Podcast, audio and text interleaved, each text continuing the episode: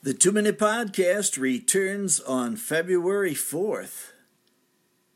There will always be poor people in the land. Deuteronomy 15.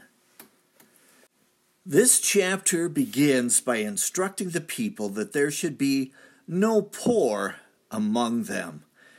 If the poor were evident, they were to take action.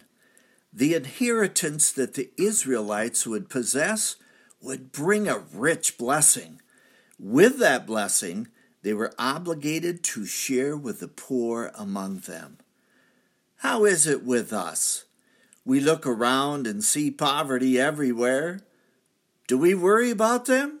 Nah, for they will be fed by the government.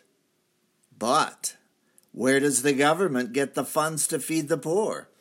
They tax our labor for redistribution. And what of the overhead? We must pay for those workers to oversee the welfare of friends and neighbors. How much better if the church had not failed in this area. The tithes should enter the church, and the poor would be looked after. They might then realize the love of God and the opportunity to share the gospel would be magnified. How sad that we have failed in this matter. Do you know someone with tattered clothing?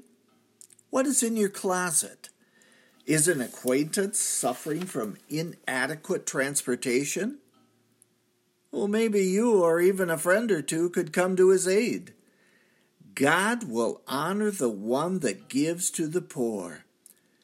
Do it in the name of Jesus, the Messiah. That's a two minute podcast. I'm Michael Foskey.